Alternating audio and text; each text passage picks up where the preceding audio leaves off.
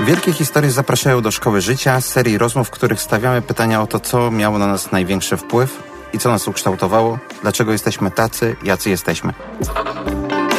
Ja się nazywam Maciej Piłuwarczuk, a obok mnie siedzi Przemysław Marszał. Cześć Przemku. Cześć Michał. Maciek. Ale nic się nie stało. Chcesz jeszcze raz?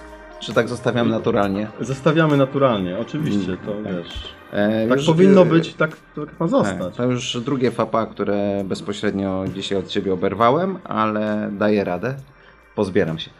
Od roku jesteś prezesem firmy, która ma dość imponującą wycenę, bo ponad miliard złotych.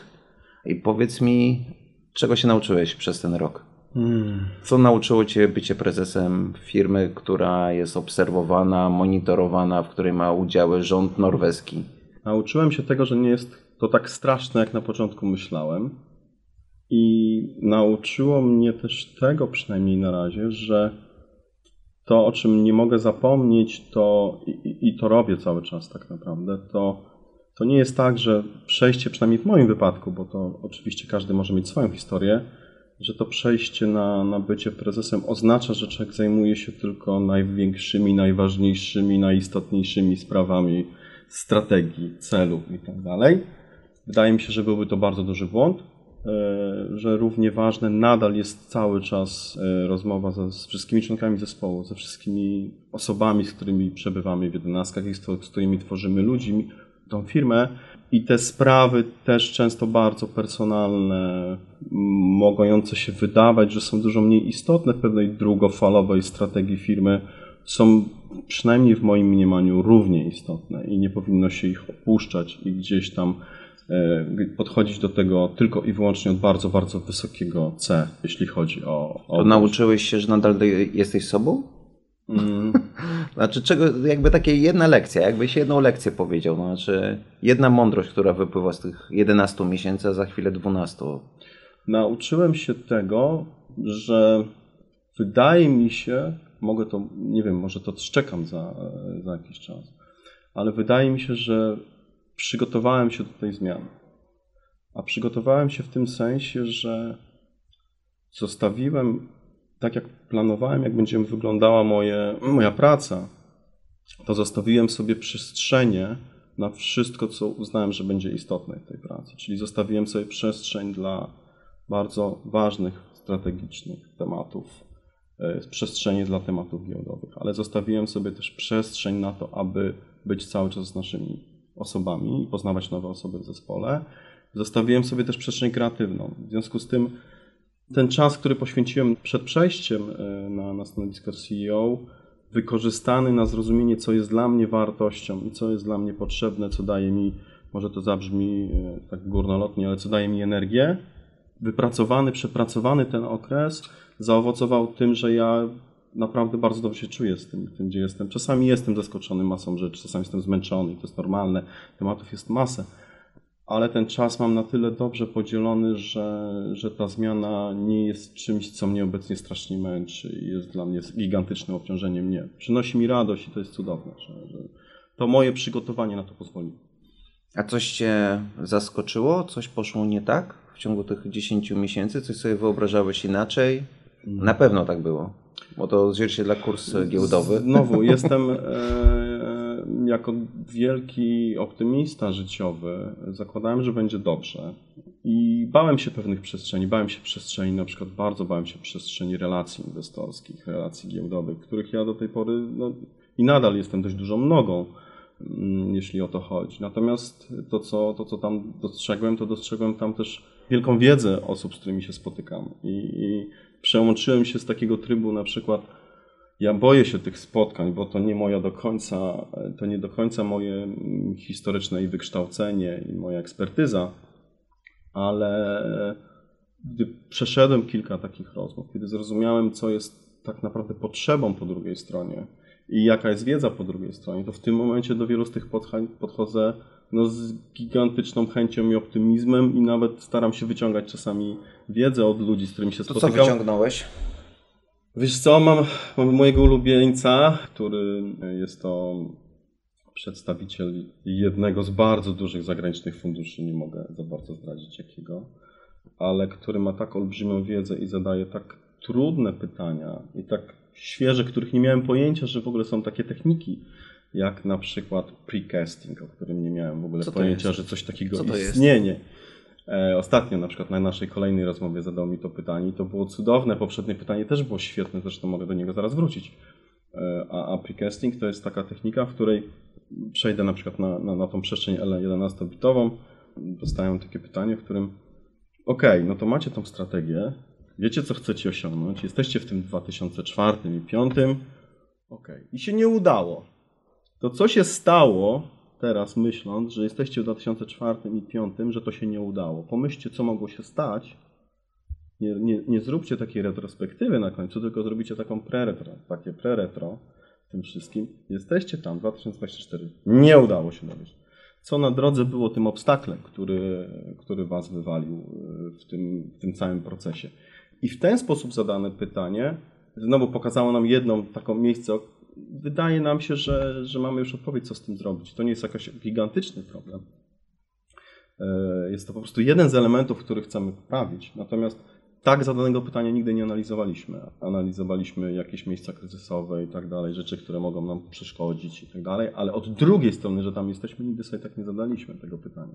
Tak samo poprzednim razem, jakoś na jednej z naszych poprzednich rozmów dostaliśmy cudowne pytanie, okej, okay, dobrze, co, Przemek, mam tutaj nie wiem, 100 milionów dolarów i po co ja mam was inwestować, skoro ja mogę za te pieniądze postawić taką spółkę jak Eleven Beat Studios? Co stoi na przeszkodzie? I to też było cudowne pytanie, bo ono pokazywało znowu jeszcze raz większe skupienie. Ok, to co jest tu wartością? Co jest tym, co jest takie nie, niezastępowalne? Gdzie jest ta gdzie jest ta nasza przewaga i to, to, kim my jesteśmy, gdzie jest nasza tożsamość w tym wszystkim. To są super pytania. Nie, nie mówiąc o tym, że, że tam się pojawia dość dużo takiej normalnej wiedzy, czy zrozumieniu rynku, czy zrozumieniu intencji osób, z którymi rozmawiamy i tak dalej, i tak dalej. Kończąc moją wypowiedź. Czyli uczysz się stawiać pytania? Że ta funkcja prezesa powoduje, że żeby nazwać tą rzeczywistość i ją określić, zagrożenia przyszłości, to uczysz się redefiniować nie pozyskanie wiedzy, nie potrzebujesz wiedzy, tylko jakby, no właśnie, stawiać pytania. To znaczy, że kluczem jest, jak zadać pytanie, żeby dostrzec niebezpieczeństwo? To jest taka nauka. Nie myślałem w ten sposób. Bardziej wydaje mi się, że to jest ta przestrzeń. Nie wyciągam tego chyba jako naukę, przynajmniej do tej pory tak nie myślałem. A powinieneś. E, e, e, że akurat tego się uczę. Żeby nie było, ja uwielbiam zadawać pytania, zresztą e, już rozmawialiśmy przed spotkaniem, że mam do Ciebie pytanie. Natomiast nie wydaje mi się, że to się po prostu zmieniło. Ja traktuję bardziej na to, że ja pytań sporo zadaję. To możliwe, że była, ja na to patrzę jako pewną wiedzę procesową, którą dostaję od od takich osób, które po prostu w tym świecie się obracają i przypuszczam, że te tematy, które dla mnie są nowe, dla nich są bardzo naturalnymi weryfikatorami e, tego, co mają zrobić dane, a dane fundusze, dani, dani inwestorzy. Oni mają pewną wiedzę, my mamy pewną wiedzę, oni chcą coś od nas usłyszeć, my coś od nich. I, i, i ja bardziej to tak traktuję, jako pewne pozyskiwanie wiedzy. Czego musisz się teraz szybko nauczyć? Co jest tak, że widzisz, że masz po tym roku. Bo te odpowiedzi na, na, na temat tego, czego się nauczyłeś, one były bardzo mdłe. Byłeś bardzo, bardzo rozwlekły między strategią a zespołem, a relacjami, relacjami inwestorskimi. To powiedz mi, czego ci brakuje po tym roku i, i, gdzie musisz szybko nadrobić, nie wiem, wyjechać na intensywne studia do Harvardu na dwa tygodnie latem, czy poznać jakichś ludzi, czy wzmocnić jakiś zespół w jakimś obszarze? Czego musisz szybko się nauczyć? Ja to robię od pewnego czasu. Nie zgadzam się z tym twoim mdłością, bo już mnie triggerujesz kolejny raz w tym temacie, ale okej, okay. myślę, że słuchacze sami ocenią. Jeśli chodzi o to, co, czego ja się uczę, to jest bardzo zbieżne z tym, co Ci przed chwilą powiedziałem. Ja w tym momencie pozyskuje wiedzę z prowadzenia podobnych jak 11-bit Studios biznesów, ale na całym świecie. W tym momencie prowadzę rozmowy z różnymi firmami, z różnymi, bardzo często z CEO z różnych krajów i, i trochę się słuchamy. Ja, ja, ja tak naprawdę w tym momencie jestem na etapie takiego bardzo szybkiego pozyskiwania mentoringu i, i otwierania głowy na, na postrzeganie i na, na, na postrzeganie rynku, na postrzeganie zmian, które się obecnie dzieją. I, I to jest dla mnie kluczowe miejsce, w którym przynajmniej ja na ten moment się poświęcam. Mhm. Czyli pozyskiwanie wiedzy od ludzi, którzy są CEO dużo, dużo dłużej niż ja, ale, ale tak jak mam Grzegorza, od którego się nauczyłem miliony rzeczy. Tak, Czyli byłego prezesa, tak? Tak, tak. I, i partnera twojego od, od kilkunastu lat. Przyjaciela i wszystkiego, co można sobie wyobrazić. I, i, robię bardzo, przeprowadzam bardzo podobny proces. To nie jest punktowe, nie, nie odpowiadam Ci teraz bardzo punktowo, że a kurde, ja teraz chcę zrobić MBA albo cokolwiek innego. Nie, nie, ja, ja, ja w tym momencie bardzo mi zależy na pozyskaniu wiedzy od doświadczonych ludzi w branży. I czego szukasz? Jakie, jakie pytania im stawiasz? E, Co Ciebie tam interesuje? Obecnie, Bo jak stworzyć obecnie... grę, to chyba wiesz. Nie, to, to jak stworzyć grę tak, jak do tej pory zrobiliśmy, to wiemy. Jak tworzyć gry, które mamy przed sobą, cały czas się uczymy. To nie takie okay. proste. Wiesz, jak zrozumieć, co to znaczy meaningful, to też jest nadal cały czas masa pracy, która, która jest dla nas do wykonania. Meaningful to tylko dodam, że to jest jakby wasz, e, to wasz kod DNA, tak? tak to są tak. te trzy litery, które was identyfikują. Tak, tak, dokładnie tak jest. Natomiast... Czyli to jest to, że za tą grą musi iść jakiś przekaz, w którym konfrontujecie gracza z jego wartościami, stawiacie na krawędzi jakiegoś dokonania kompromisu, wyborów etycznych, moralnych. E... O, a, ja tak. to, a ja to, ja to, ja to znowu to zrozumieją to osoby bardziej, które, które mają dzieci, ale ja to na przykład też bardzo prosto inaczej nazywam. E, jeden z moich takich w głowie e, definicji, co to znaczy, to, to, to są robienie takich gier, których ja bym bardzo chciał, żeby zagrały moje dzieci. I teraz nie mówię, że to mam edukacja, bo to nie, my robimy zarąbistą rozrywkę, ale to jest taka taka wewnętrzna, kurczę, ja widzę, co się dzieje na tym rynku gier i chciałbym, żeby mój nastolatek, czy nawet jak ten, jak ten mój, akurat mam synów, jeden z moich synów będzie miał 20-30 lat, żebyśmy nadal dostarczali mu taką grę, że jako ojciec chciałbym, żeby on w nią zagrał, bo wiem, że ona mu po prostu coś da. Mhm. Poza tym, co dzieje się, masy gier mają inne swoje wartości, ale ja jako ojciec będę zadowolony, że on tak naprawdę ją wchłonie i odczyta coś z niej, wyniesie coś z niej. Bardzo mi się podoba takie myślenie, mi osobiście. Jakie pytania zadaje CEO? Głównie rozmawiamy o kwestiach tożsamości, tak naprawdę, studiów, na czym powinny być budowane, e, wartości e, studiów, na czym są budowane, jak te wartości wprowadzać w życie w studiu, jak je, jak je zapisywać. Czyli generalnie jak, jak, jak tą tożsamość potem próbować ogarniać, opisywać, nazywać i potem e, i potem tak naprawdę, to nie jest, to jest złe słowo egzekutować, ale potem wprowadzić firmę, która tak jak nasza już jest, już jest w tej skali około 200 osób, gdzie te nasze stare metody, czyli te metody, w których po prostu byliśmy zawsze bardzo blisko siebie, byliśmy małą firmą kilkudziesięcioosobową, każdy się bardzo dobrze znał i, i tam nie trzeba było czegoś więcej. To teraz przy, przy firmie 200 osób, a w założeniu 300, ewidentnie w tej przestrzeni E, właśnie wartości tożsamości, zrozumienia tego, e, jakie elementy są dla nas ważne. Tu, w tym zespole między nami, tu jest masa energii tak naprawdę i masa pracy, która się dzieje i ja pozyskuję tą, tą wiedzę, ale też my wewnętrznie w jedenastkach bardzo dużo robimy, aby, aby to pchnąć do przodu. I co Ci ostatnio zapadło? Jakieś zdanie, które Ci zapadło i, i za Tobą chodzi, które usłyszałeś właśnie od, od, od, od ludzi z branży? Wiesz co, ja słyszałem różne podejścia, ale to, co mi najbardziej zapadło, to jest to, jak te ich podejścia, jaki ja sposób interpretuję ich podejścia, i one mi tak naprawdę najbardziej to pomogły w zrozumieniu, to dobra, to, to co tu jest ważne. I ja najbardziej lubię w tym momencie taką, bardzo takie podejście, tak w moim, w moim słowie nazwane jako po prostu partnerska relacja i symetria w relacji. To mówię to ostatnio, nie mówię tylko, wiesz, że to jest najważniejsze dla jedenastek, mówię Ci ostatnia taka rzecz, która mi bardzo, bardzo zapadła, bo ona na, dla nas bardzo była ważna w kontekście nawet rozmów o tym, jaki model pracy ma mieć Eleven Beat Studios w związku z COVID-em. Eleven Studios to była firma, która była zawsze, wszyscy byliśmy tu na miejscu. To była praca zawsze w studiu, żadnej pracy zdalnej, żadnych hybryd, żadnych tym podobnych e, rzeczy. I ta rozmowa z tymi osobami pomogła mi w podjęciu takiego po trochę ukształtowaniu w głowie zrozumienia, dlaczego dla nas na przykład w tym momencie hybryda będzie najlepszym rozwiązaniem, bo jest ta partnerska relacja i jest ta symetria w relacji. Co oznacza symetria w relacji? To znaczy to, że tak jak my rozumiemy, że członkowie naszego zespołu mają swoje potrzeby i my to bardzo szanujemy, ale też firma, jako my, jako pewna organizacja, jako pewna jakaś tam tożsamość, też ma swoje potrzeby. Nasz biznes ma też swoje potrzeby. I, I zrozumienie tego, że na przykład mieliśmy dość długo rozmów, dlaczego nie możemy mieć zdalnej pracy. Tak? Dlaczego?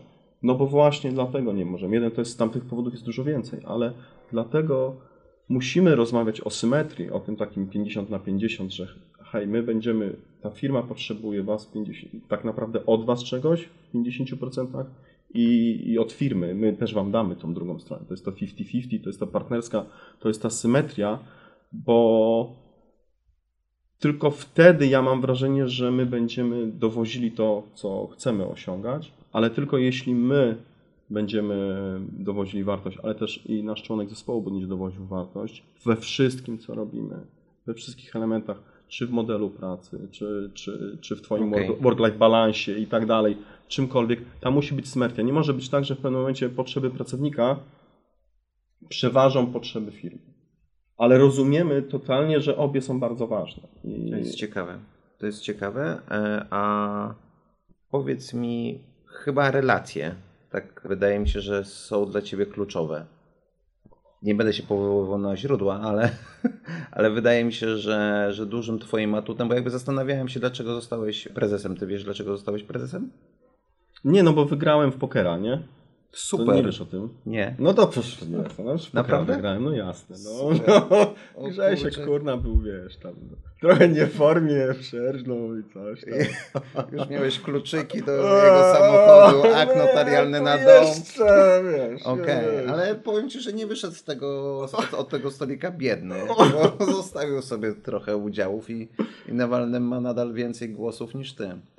Ale co, co, co przeważyło? Jakie, jakie Twoje cechy, bo powoli będziemy odchodzić od dzisiaj i, i, teraz, a będziemy się cofać coraz głębiej w Twoje życie, to co zdecydowało, że w swoim gronie e, doszliście do wniosku, ok, no to, to Przemek tą transformację, e, tą zmianę, bo to bardzo silna zmiana, bo mówisz o, o odkryciu swojej tożsamości i jej zdefiniowaniu i, i to jest rzecz, która rozumiem, że ma stworzyć instytucję, która będzie żyła całkowicie własnymi motorami, silnikami i tak dalej, i tak dalej, tak? No, znaczy, czyli to jest... Tak, ale musi, muszą tam być ludzie. I żeby jasne, to, to, tak. Ale to się nie da. Jasne, jasne. Tylko jakby właśnie to, co przeważyło, że, że ta misja padła na ciebie. Wiesz co, wydaje mi się, że tak jak to rozumiem, e, to wydaje mi się, że moje zainteresowania konkretnymi tematami w danym momencie były bardzo jednym z, ważnych elementów. Mnie bardzo od pewnego czasu interesowały rzeczy związane z przyszłością, strategią Eleven Studios. I tak samo bardzo interesowały mnie rzeczy związane z tożsamością, kulturą, wartościami i tym, kim jesteśmy i co, co to znaczy Eleven Beat Studios. Ja trochę tak na to patrzę i, i też trochę to usłyszałem od Grzegorza e, i od Michała i tak jak rozmawialiśmy. Plus wydaje mi się, że ostatnia rzecz, mm, jak mi zadasz to pytanie, to tam ci pewnie trochę więcej o tym opowiem, jak zaczniesz się cofać do przeszłości ale miałem to szczęście, że e, jeden z takich elementów, ja uważam, że bardzo ważne w moim życiu było szczęście e, w wielu przypadkach, jakby to głupie nie zabrzmiało, ale miałem to szczęście, że jako firmę zakładaliśmy firmę jako grupa osób. I to jest według mnie jedna z kluczowych rzeczy. To nigdy nie była firma, która była prowadzona przez Grzegorza jako jedyną osobę autorytarnie.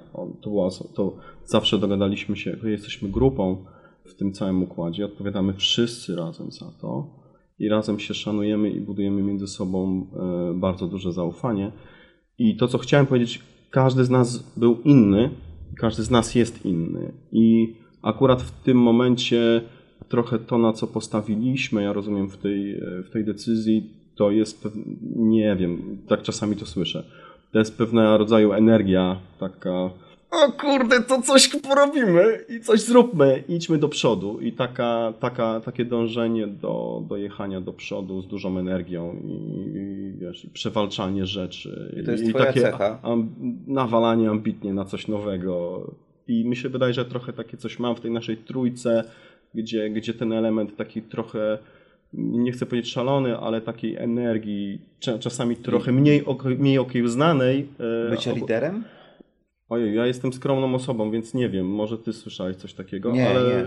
Nie, nie, nie, nie, jakby słyszałem o, o, tym, że są liderzy na świecie, ale to ja nie wiem, to, jak to mi, nie wiem. Jak mi powiesz, jak to, nie wiem, to może sprawdźmy to za, za, za ileś lat. Natomiast tak, ja prowadziłem z Michałem bardzo często wiele, wiele naszych projektów i lubię to robić. Michałem, czyli razem, tak. razem tworzyliście, bo najprawdopodobniej będą nas słuchali ludzie, którzy w ogóle 11 Bit Studio nie wiedzą, że coś takiego istnieje.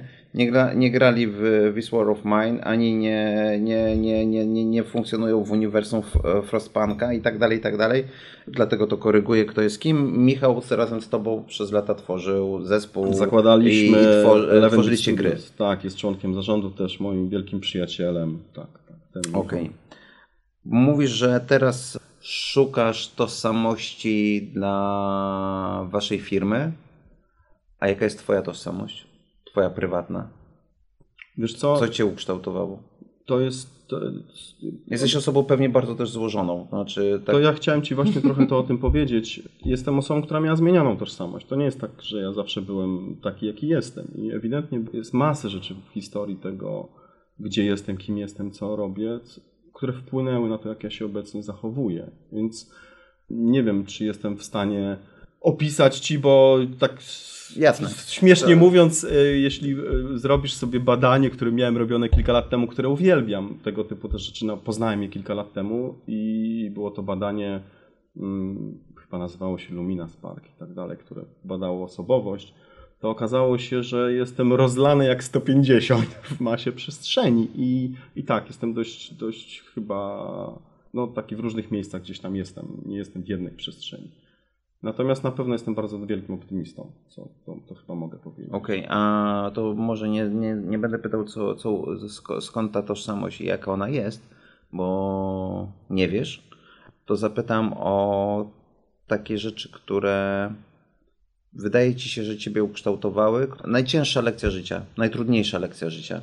Eee, ja, jest... A propos tej tożsamości, to sporo wiem, może ja to źle okay. powiedziałem, więc chętnie ci opowiem. Też tak myślałem, że trochę że wiesz. Ja wiem o miałem ostatnio... Byś nie szukał miałem... tożsamości dla 200 osób, gdybyś nie wiedział, kim więc jesteś. Więc to może po prostu źle coś zabrzmiało i chętnie ci odpowiem na to, to bardziej co chciałem poprzednio powiedzieć, że ona się zmieniała i to jest bardzo zmienne. tam okay. się dużo rzeczy zdarzyło, w tym czasie, ale te, na pewno jest kilka punktów, które są dla mnie bardzo istotne. No to mów. Tożsamości. Ale poczekaj, bo ty zadałeś już drugie pytanie. Ale to się wycofam, to ja e, poczekam. Na razie Dobrze. zacznijmy od tej tożsamości. Ewidentnie. Bo teraz w ogóle mnie... jest bardzo fajny świat. Znaczy mówię o świecie was prezesów. Mhm. Znaczy, że pokazuje, że jakby dzisiejszy świat, ta czwarta rewolucja cyfrowa pokazuje, że mogą się dostać różne osoby, mogą brać udział w tej rewolucji, no jak w każdej rewolucji. To znaczy, rewolucja daje możliwość, że ktoś z dołu wchodzi na górę, tak? Ale to są różne osobowości. To znaczy, że nie ma jednego scenariusza, nie ma jednej szkoły.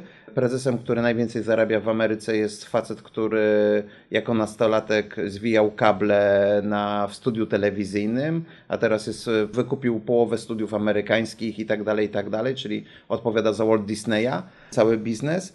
I to, to jest niesamowite. To znaczy, że to nie jest takie 100 lat temu, że musisz y, skończyć taką szkołę, że twoja rodzina musi posiadać takie relacje i tak dalej, i tak dalej. Znaczy, ta droga do, do tego biliona, czy po prostu może nawet nie biliona, bo wiem, że dla ciebie to nie ma chyba znaczenia, bez względu na to, ile, ile byś z tego miał pieniędzy, to podejrzewam, żebyś robił to, co robisz. Ale droga do odpowiedzialności, bo to może to jest to, znaczy, że, że, że bycie prezesem to jest też ogromna odpowiedzialność za ktoś ci powierza nie tylko fundusze, ale ty składasz obietnicę pewnej wizji.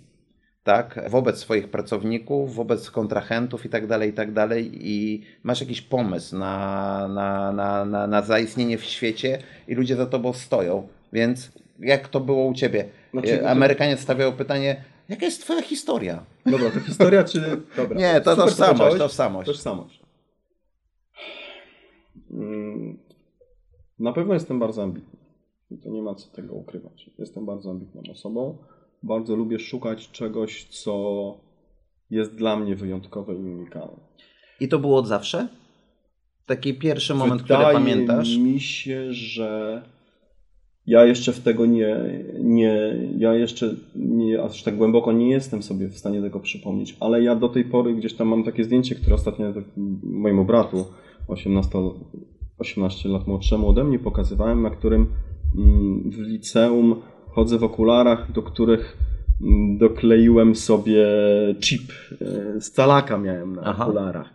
I to, to nie jest element tej ambicji, ale to był ewidentnie element takiej wyjątkowości gdzieś w tym wszystkim. Podkreślenia. Tak, gdzie jest ta moja tożsamość, to kim ja jestem, dlaczego, czy ja jestem tą osobą, czy tą. I, i, A co chciałeś de facto powiedzieć tym chipem? a ja nie mam zielonego pojęcia. Ja szukałem siebie wtedy. To nie jest tak, że ja wtedy Bo wiesz, opornik, świadom... opornik też o czym świadczył, ale to E, my się trochę spóźniliśmy na oporniki, prawda? Wiesz co, ja mam wrażenie, że. Okej, okay, odpowiedź na to pytanie, bo do, nie, chyba my- myślę, że od innej strony ci odpowiem, co to znaczyło.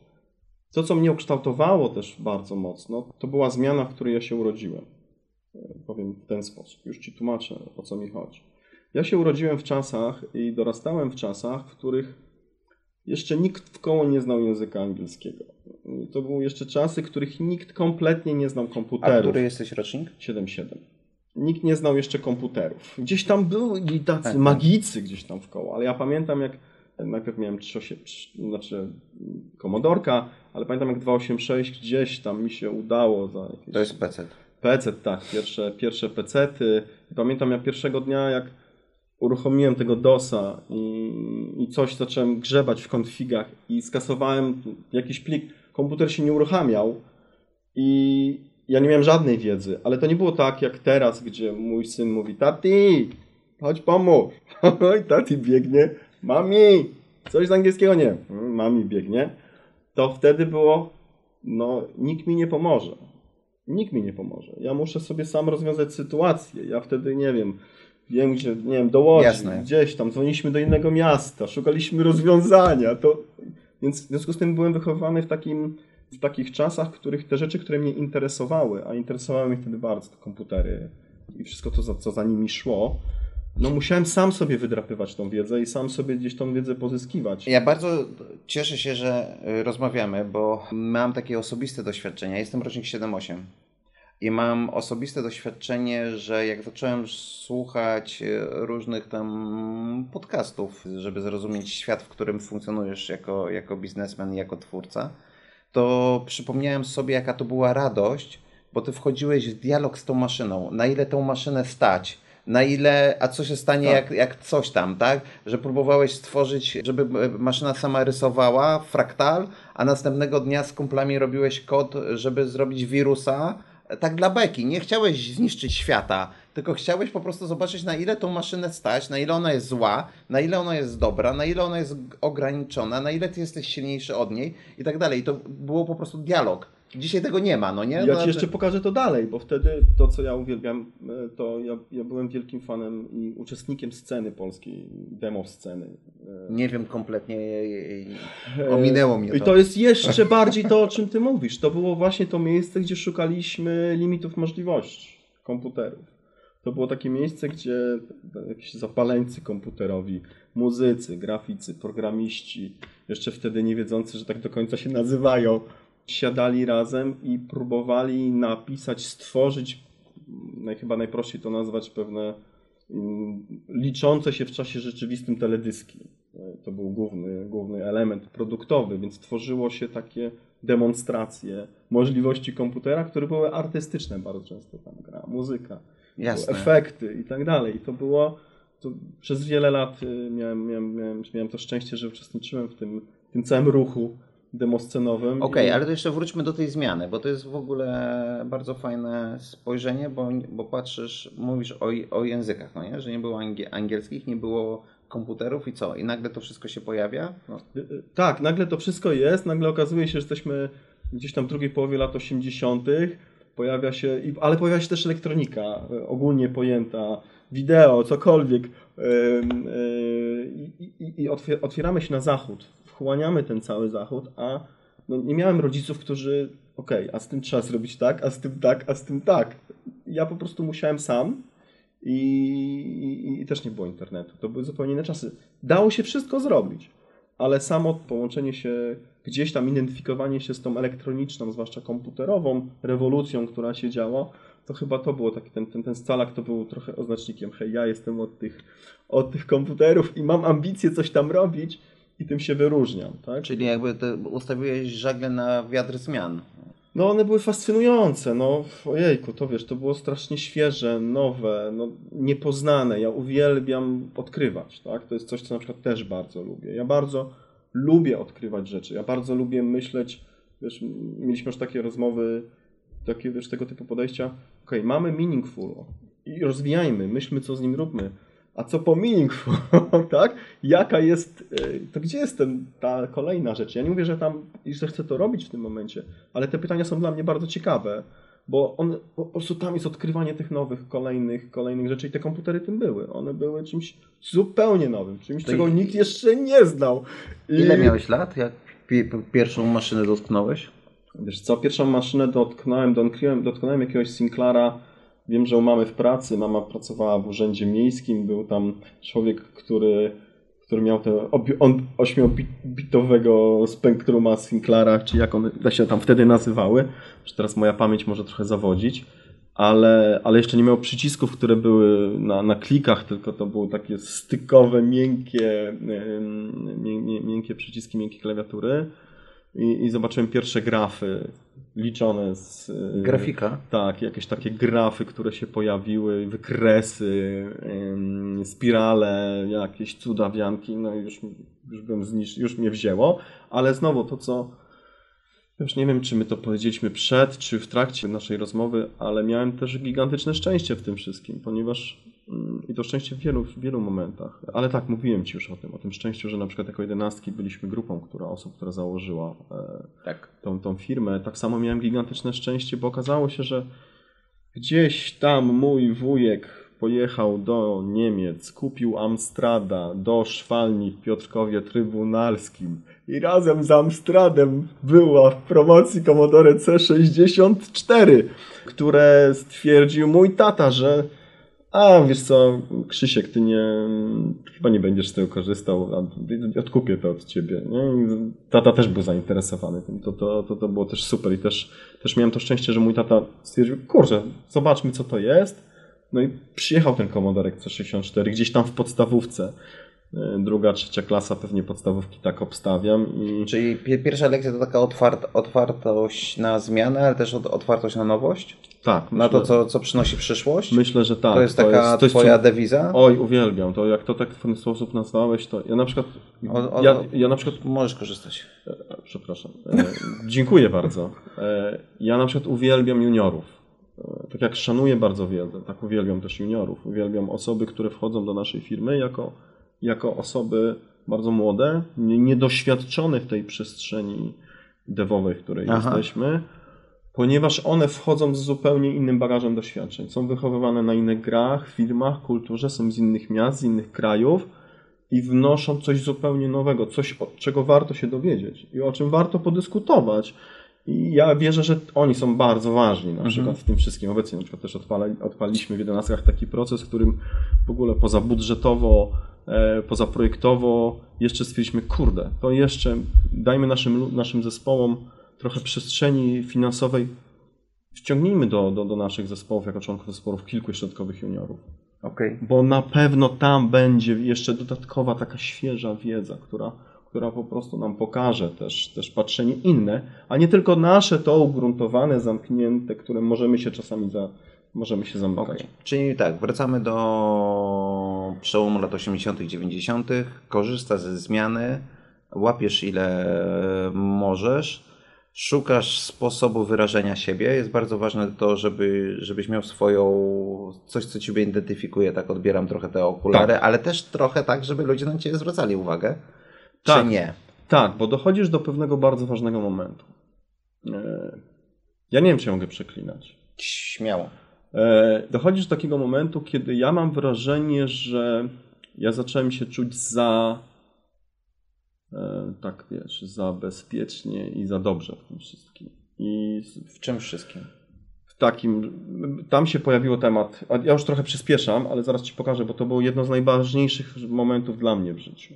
Naj, jedna z najtrudniejszych lekcji. Tak, najtrudniejszych lekcji. To była naj, chyba najtrudniejsza lekcja. Znaczy, no jedna z nie wiem czy najtrudniejsza, ale ja bardzo mocno w głowie, ona bardzo mocno w głowie mojej została. Ja, jest, bo rozmawialiśmy o tej scenie, ta scena gdzieś tam w pewnym momencie się przetworzyła.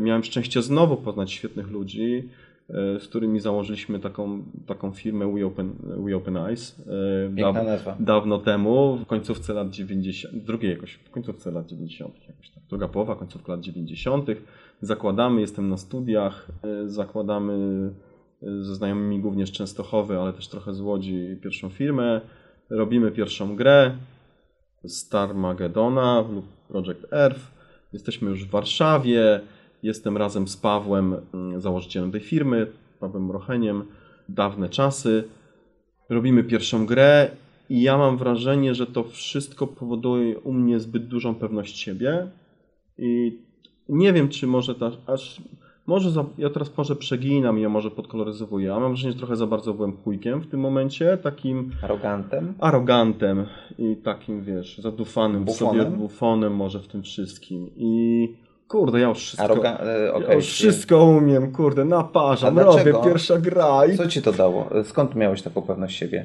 Może miałem to w sobie naturalnie. Nie mam, wiesz co, to jest dobre pytanie. Nie odpowiedziałem sobie nigdy na nie. Mm, Jak chcesz, to mogę. Proszę cię, odpowiedz. Jak chcesz, to mogę.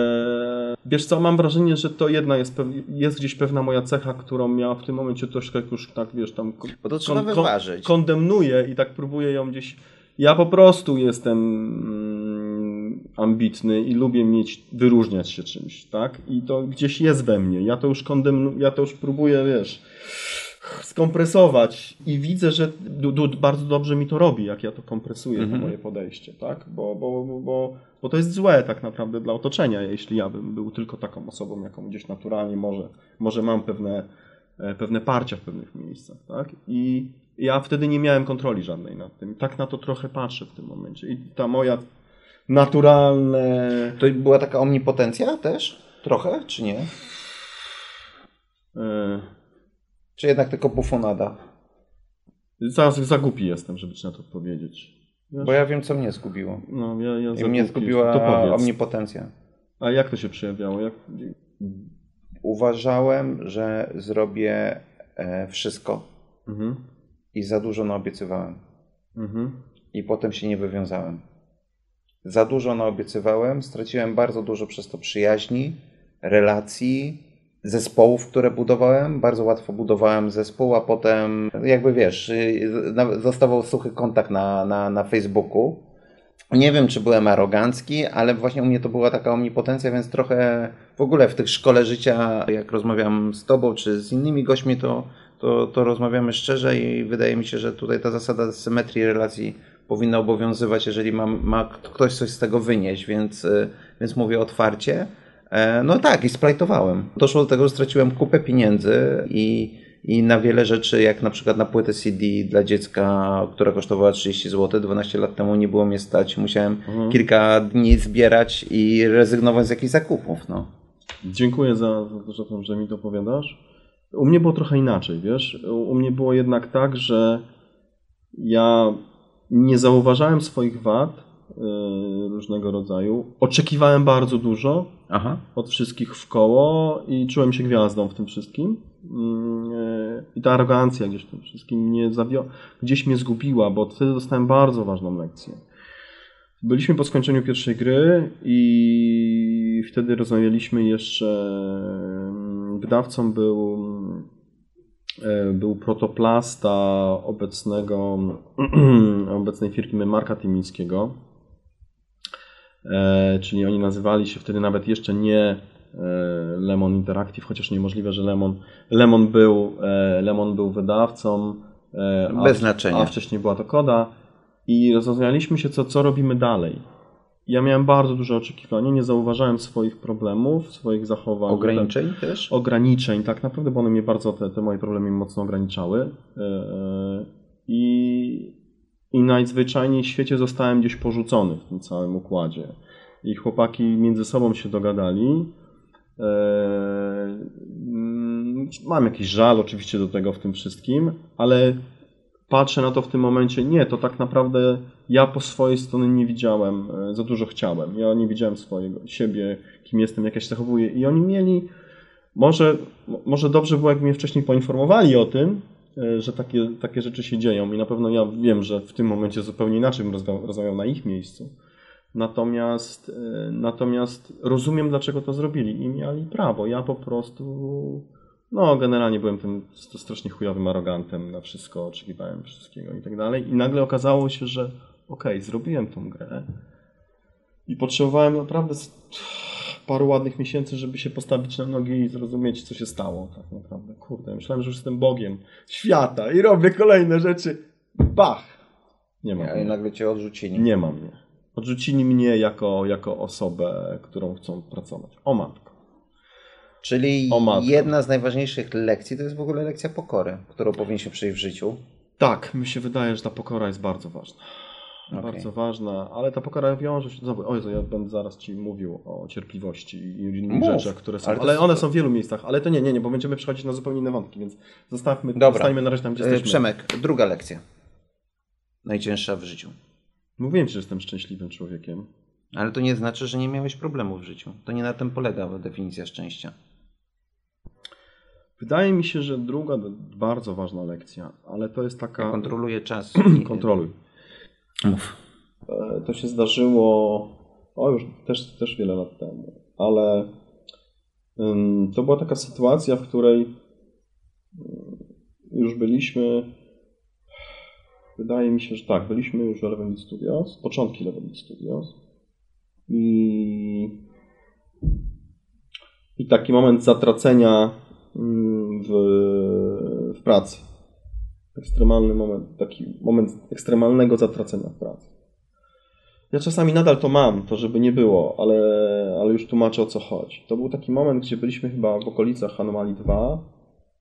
Anomalii 2? To tak, znaczy? Anomalii, nasza giereczka. Okej. Okay. Jak to Patryk Grzeszczuk mówi, giereczka.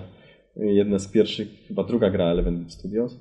Mm, robiliśmy Anomalii 2 i Myślę, że nie widziałem niczego innego w pewnym momencie poza, poza pracą. I byłem taki cał, no, cały czas, non-stop praca, non-stop praca i nie zauważałem, jak to bardzo mnie męczy.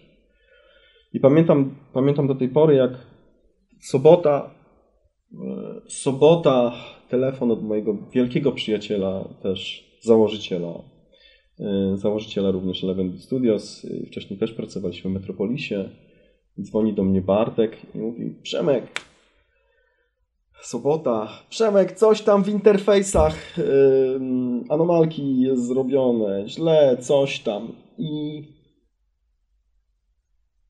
I ja nie wiem, co się wtedy stało, ale ja wtedy przekroczyłem pewien moment, to była czy niedziela, już nie pamiętam o co chodziło, to, ale to był taki, byłem w takim cugu i ciągłym cyklu ciągłej pracy. Nie ma znaczenia, czy to jest sobota, czy niedziela, czy poniedziałek, czy piątek. Jesteś w cugu, cugu ciągłej pracy. I mnie wtedy, mnie w pewnym momencie coś takiego strzeliło, że stop. A dlaczego jest to niebezpieczne?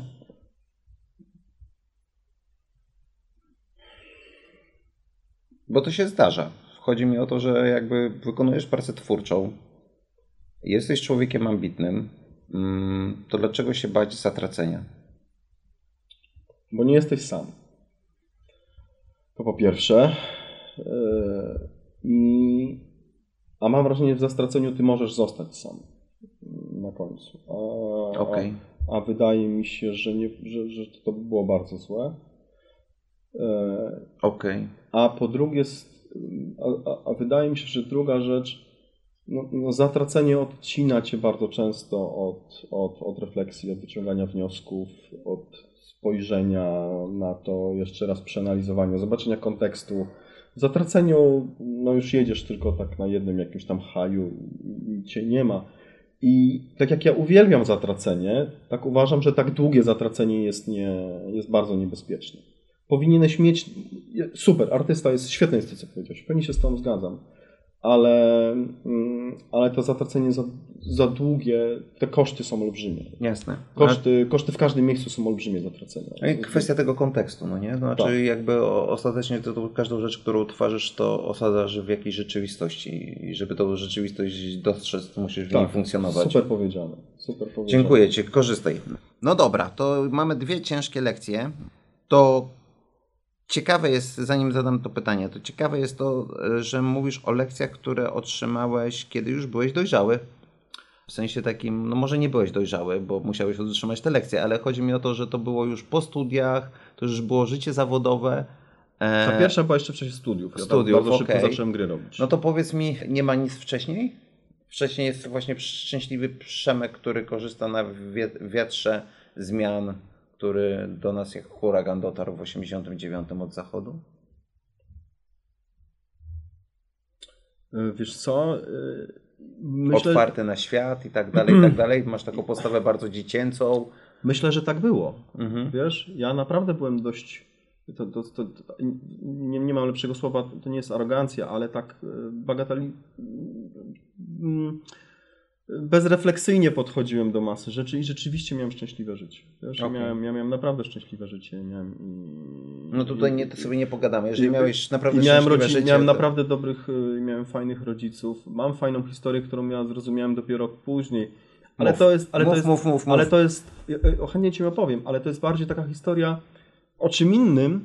Natomiast mogę Ci powiedzieć, wiesz, ja ja to traktuję jako, nie traktuję jako jakiekolwiek zło, ja to traktuję jako pewne, wiesz, element element jakiejś tam mojej historii małej, ale przez, przez to zatracenie się w komputerach, jeszcze, jeszcze szkoły, jeszcze moje liceum, mm, ekstremalne zatracenie, i, e, ale też podstawówka, końcówka, jak miałem to 286, to rodzice ewidentnie to zauważyli i zabierali mi klawiaturę, mm, myśląc, że Czyli przeżywałeś w domu to, co teraz przeżywa każde dziecko. Ja nie miałem klawiatury, moi rodzice oczywiście nie mieli zielonego pojęcia, że jestem w stanie zrobić nawet na DOSie wszystko myszką. Miałem popisane miliony skryptów, cudów, wianków, whatever. Ja byłem w stanie zrobić co chcę, ale co chcę powiedzieć, to chcę powiedzieć co innego w tej całej historii. Ja, ja, ja do tej pory pamiętam, jak, jak moi rodzice, o Jezu, i tak jest, i to jest to, co, to, się dzieje cały czas w koło wokół nas. Jejuś, te gry, te gierki, robisz jakieś głupoty cały czas, to, to są głupoty, głup, głupoty, głupoty, głupoty, głupoty, gry, głupoty, gry, cały czas tam była takie, yy, takie równanie się gdzieś pojawiało i moich, w myśleniu moich rodziców, że to jest nic ciekawego, nic wartościowego, to jest jakaś, jakaś bzdura tak naprawdę to, czym ty się zajmujesz i tracisz czas. Moi rodzice oczywiście nie rozumieli, co ja robię, bo tak naprawdę ja akurat byłem trochę, w tym kontekście robiłem trochę co innego, bo ja tam nie grałem non-stop w gierki, ja tam Grafika. robiłem grafikę, byłem na scenie i oni tam może nie, nie mieli świadomości i może y, osoby, które nas słuchają też jako rodzice, może też czasami zobaczcie, co te wasze rzeczy, dzieci tak naprawdę robią na tych komputerach, bo może robią coś fajnego i tylko wy nie rozumiecie tego, co oni robią. A moi rodzice ewidentnie nie rozumieli, co ja robię. Zabierali mi tą klawiaturę i słyszałem gry to zło, głupota, nic wartościowego. I potem miałem taką fajną refleksję. Dostaliśmy jako Eleven Beat Studios z This War of Mine już wiele lat temu, z 5 lat temu, e, nagrodę od ministra kultury e, na takiej gali dorocznej, gdzie były nagrody wręczane i, i świetnym docenionym muzykom, e, pisarzom i tak dalej. Czyli te wszystkie wszystkie muzy były tam doceniane i wszystkie media były doceniane i to, co było cudowne, my tam dostaliśmy nagrodę ministra kultury dla gry.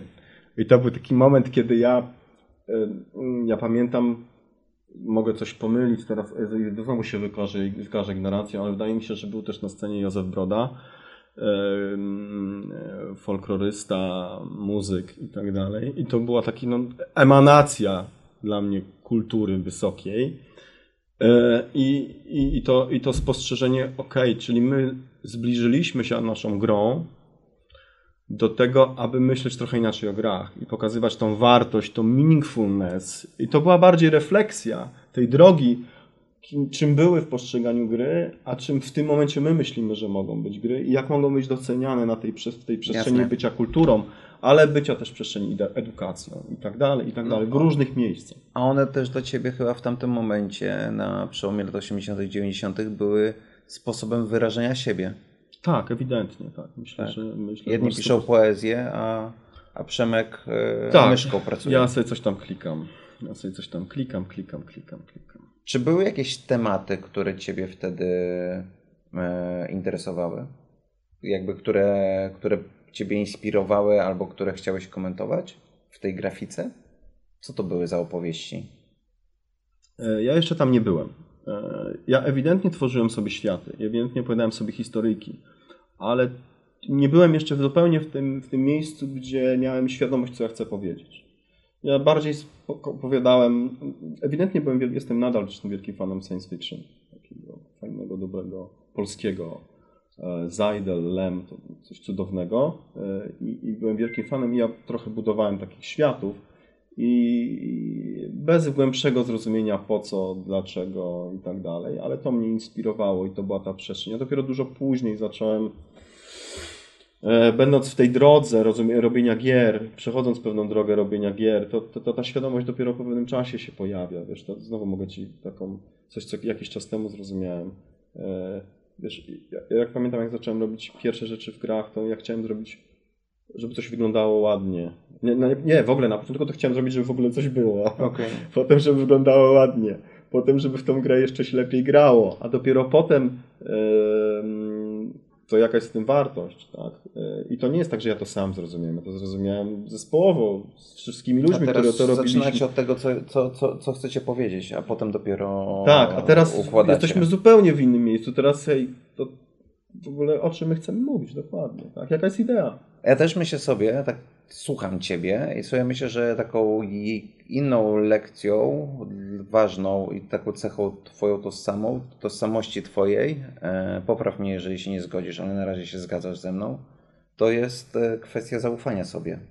Znaczy, Tak. że, że, że Ty jesteś otwarty na świat, ale widzę, że ten Przemek od zawsze sobie ufał i w siebie wierzył. Nie, to Nie? właśnie ten drugi moment, ten moment zatracenia, on był powiązany też z różnymi innymi elementami. On był Mhm. powiązany, tak, ja na początku bardzo byłem zadufany arokański. Potem gdzieś tam zatraciłem trochę, wiesz, tego pewna, pewność siebie w różnych miejscach. Ale ten moment y, tego mojego drugiego kryzysu, ten moment telefonu Bartka, był takim momentem, w którym ja tak stanąłem w miejscu i po pierwsze zrozumiałem, że muszę trochę spowolnić w niektórych miejscach, a po drugie zrozumiałem, kurde, Przemek, zaufaj sobie. Spokojnie, ty już trochę rzeczy... Dopiero wtedy? Trochę, ty już trochę rzeczy zro- zrobiłeś, wiesz? To ile miałeś lat? No to wiesz, to Koło było, 30? No nawet po. Po. Wiesz. Ale super. I to było Przemek, kurde, ty masz już te 30 parę lat, trochę tych gier zrobiłeś. Stop! Zaufaj sobie. Okej, dasz radę. Nie musisz nagle, na ten moment, wszystkiego poprawiać, wszystkiego robić. Świat się nie zawali. Bo, bo ja ci powiem, że to jest te zaufanie sobie jest o wiele więcej warte niż coś, co trafiłem w którymś wywiadzie, e, szykując się na spotkanie dzisiaj i tam było o tym, że, no bo wszyscy byli, pytali ciebie, bo byłeś nowym prezesem dużej spółki giełdowej i tam było mówiłeś o pewności siebie, że, że to jest potrzebne. A ja nie wiem, no może dla inwestorów to jest ważny komunikat, ale nie wiem, czy tak naprawdę nie chodzi o to zaufanie sobie. Tak, tak, znaczy, tak, że, tak. że Musisz ta- mieć to, żeby mówić o do, być pewnym. pewnej. Musisz E, mieć to. Czyli tak, pewność siebie wychodzi nam na to, że jest trochę przereklamowana. Bardziej y, należy sobie zaufać niż być pewnym siebie. Ale wydaje mi się, że też, tak, musisz zaufać sobie, natomiast to, co ja bardzo uważam, że jest istotne, no musisz zaufać wszystkim w koło, no bo to bez tego to jest w ogóle nic nie zrobisz, zwłaszcza w grach, to nie ma co, ale to samo musisz mieć zaufanie i wiesz, i w rodzinie, i w relacjach, i we wszystkim, wręcz do takiego bardzo skrajnego poziomu, nie? A gdzie się nauczyłeś ufać? Czy to wniosłeś z domu, czy to jest jakby wasza marszałów dewiza, która funkcjonowała wszędzie, bo tak byłeś wychowywany, że ci ufano e, i dano ci tą przestrzeń, rodzice dali ci tą przestrzeń e, zaufania, czy jednak to przyszło z pracą zawodową i jak myślisz? Ja mam wrażenie, że to był taki proces dużo późniejszy. O, ja miałem zawsze taką rodzinę, która, broń Boże, tam wiesz, nie, nie działała w kontrze do zaufania i tak dalej. I natomiast to znowu były raczej lata już mojej pracy, yy, w której coraz bardziej uczyłem się tego, ale to nie było już takie przełomowe jakiś moment. To było coraz bardziej uczenie się tego, to był ten moment właśnie tego spostrzeżenia arogancji, trochę zaufania sobie, ale też coraz bardziej uczenie się tego i obserwowanie tego, co się dzieje w koło. Kurczę, mamy w zespole coraz lepszych ludzi, którzy w wielu aspektach są na przykład lepsi od ciebie. To dlaczego miałbyś im nie zaufać? Dlaczego Okej. miałbyś tego nie zrobić? Czyli Bo- takie dzielenie się odpowiedzialnością? tak, ale też spostrzeżenie, że masz ludzi właśnie, którzy są lepsi od ciebie yy, w wielu miejscach, które potem jeszcze przeszło w drugim kierunku. Okej, ale nawet jak ktoś, nie wiem, jest lepszy, nie, nie jest lepszy od ciebie, to i tak super, jakbyś się podzielił tą odpowiedzialnością, bo na pewno dla tej osoby to będzie bardzo ważne. Te wszystkie rzeczy to akurat przyszły tak bardzo sukcesywnie w tym momencie, co w takim rozumieniu, to, hej, to dlaczego, na przykład, co dla mnie jest też ważne. Dla mnie na przykład jednym z elementów, który jest ważne, mieć chociaż troszkę ownershipu, jak ja to nazywam, w różnych miejscach. Czyli tego, że ja mam przestrzenie, w których mogę robić coś sam, tak? I czy to jest, czy to jest w kontekście na przykład firmy, gdzie przestrzenie, w których mogę pewne procesy nadzorować, czy w grze, czy w życiu moim prywatnym, czy moim życiu hobbystycznym i tak dalej, mieć takie rzeczy. Wiem, że to jest ważne dla, dla osób. W związku z tym to też jest taka przestrzeń, której warto zaufać ludziom, bo to na pewno, e, nie użyję słowa energia, ale to im też na pewno da masę energii w tym, co robią i będzie dla nich, będzie budowało zespół. Będą na pewno lepsze rezultaty. Zapytam o cierpliwość, bo ona pojawiła się w Twoich słowach, a nie, nie została rozwinięta z powodów różnych. Ech, Wiesz co? Ja coraz bardziej walczę z tym u siebie, i, znaczy nie walczę.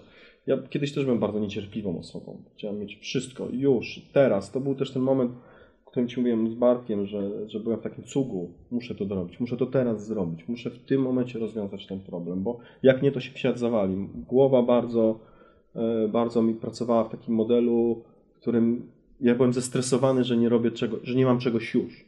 I mam na to metodę, ja osobiście podzielę się w tym momencie Śmiało. bardzo konkretną metodą, jeśli masz ochotę. Jak pojawia mi się na przykład, a do cierpliwości wrócę w ogóle, gdzie ona mnie urzekła, że ktoś zaczął do mnie mówić o tym, że jest coś takiego jak cierpliwość. Bo ja wcześniej nie miałem zrozumienia tego. Ale na przykład mam taką metodę, w której jeśli mam jakiś, mo- jakiś problem przed sobą, pojawia mi się jakiś problem. I na przykład y, kiedyś bardzo nie lubiłem piątków, od razu ci mówię, bo jeśli w piątek pojawiał się problem, to byłem w takim niecierpliwym modelu, w którym Miałeś przesrany weekend. przesrany weekend Bo generalnie. musiałeś czekać do poniedziałku. Już go nie mam, tak? Okej. Bo byłem niecierpliwy rozwiązania. I byłem, wiesz, głowa moja, puls, wszystko było takie strasznie nerwowe. Tak? Dokładnie tak jak mówisz, zrąbany weekend.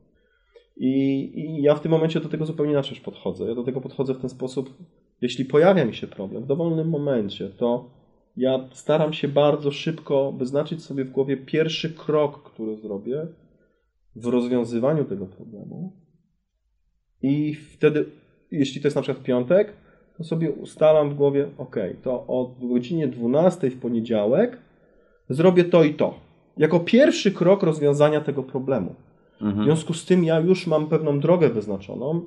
Ja przerzucam sobie ten punkt na y, gdzieś tam, kotwiczę go sobie w jakimś tam, w jakimś tam momencie, czasie przyszłym i on mi generalnie bardzo łatwo schodzi z głowy w tym momencie, bo ja już wiem, że ja wiem, mam pierwszy krok planu, ja wiem, że go uruchomię i mam przekonanie, że uda się znaleźć starannością i cierpliwością i wszystkie jakieś rozwiązanie i je, ja je znajdę i ten spokój mi na to pozwala, tak naprawdę, żeby. Okej, ale muszę zakotwiczyć pierwszy krok. Jak ja go zakotwiczę, to mi z głowy schodzi. I on mi bardzo mi to pomaga. Wiesz, tak takim. Moja żona nawet nie wie, ja czasami robię, jak mam taką, chcę znowu sobie coś takiego zrobić, że ale nie mam telefonu czy czegoś na, wiesz, pod ręką, to sobie to zapisuję w ten sposób, że biorę obrączkę z prawej ręki, przenoszę na palec na lewą rękę i to jest dla mnie sygnał. Ja to przerzuciłem na ten element i, zrzucam sobie z głowy. To jest takie super. wiązanie supów na To jest kosteczce. Ja, ja to przenoszę, bo wiem, że to zrobię. Mam to już za, to jest zapisane na tym teraz na tej obrączce. Zmiana jest zapisana na obrączce. I ja wiem, że to zrobię. To jest po co się denerwować, po co się stresować takimi rzeczami, z którymi nic nie możemy w danym momencie zrobić. To zapiszmy je sobie w danym momencie, świadomie, wiedzmy, że my to zrobimy i jedźmy do przodu. No. No. Jak się poznaliśmy e, rok temu, rozmawialiśmy o, o w ogóle o tym, że gry nie są złe. A i pamiętam, że wtedy mówiłeś, że rodzice chyba ci kazali chodzić na lekcje gry na skrzypce, tak? Że Tak. chodziłeś, tak? Skrzypce, fortepian, klarnet. Czy z czego ciebie nauczyła gra na instrumentach? To był zmarnowany czas, wydane pieniądze w błoto, czy jednak wyniosłeś coś z tego? To będzie brutalne to, co powiem, ale Obyś nie przeklinał. y, wyniosłem jedynie to, że kiedyś do tego wróciłem. Zaraz wytłumaczę o co chodzi.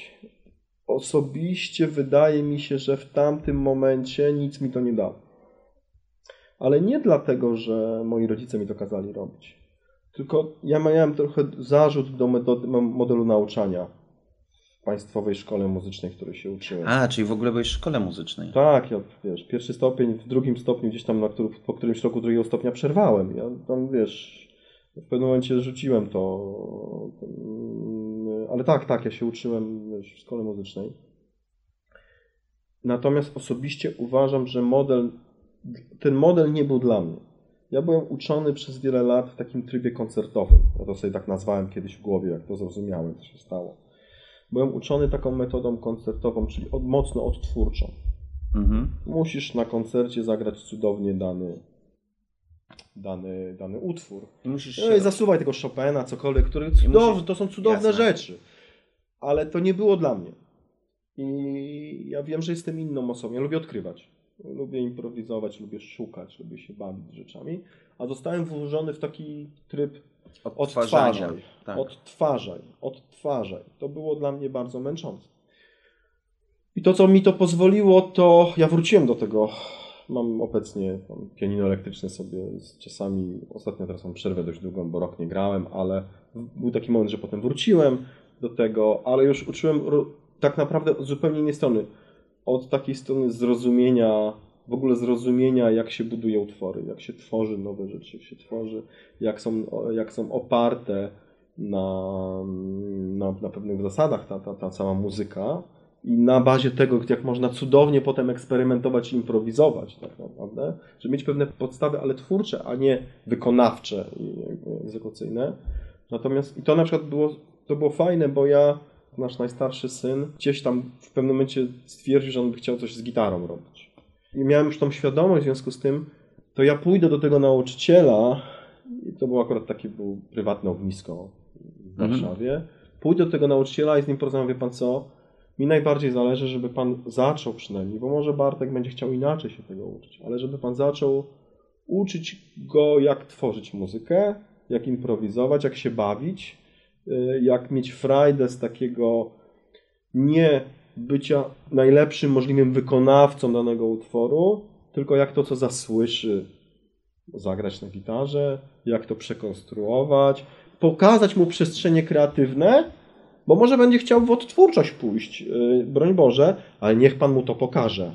Niech Pan nie zrobi tego, co ze mną zrobiono, gdzie ja, no okej, mam palce, które zagrają, tak, jak tam je rozruszam, to one mają już pamięć mięśniową, ale nie tego, wolałbym, żeby ta szkoła mnie nauczyła czego innego, a wiem, że nowe szkoły już dużo lepiej podchodzą do tego tematu, co mnie bardzo cieszy, że jest dużo szkół, które na to nacisk kładą, na tą kreatyw, na tą twórczą stronę muzyki.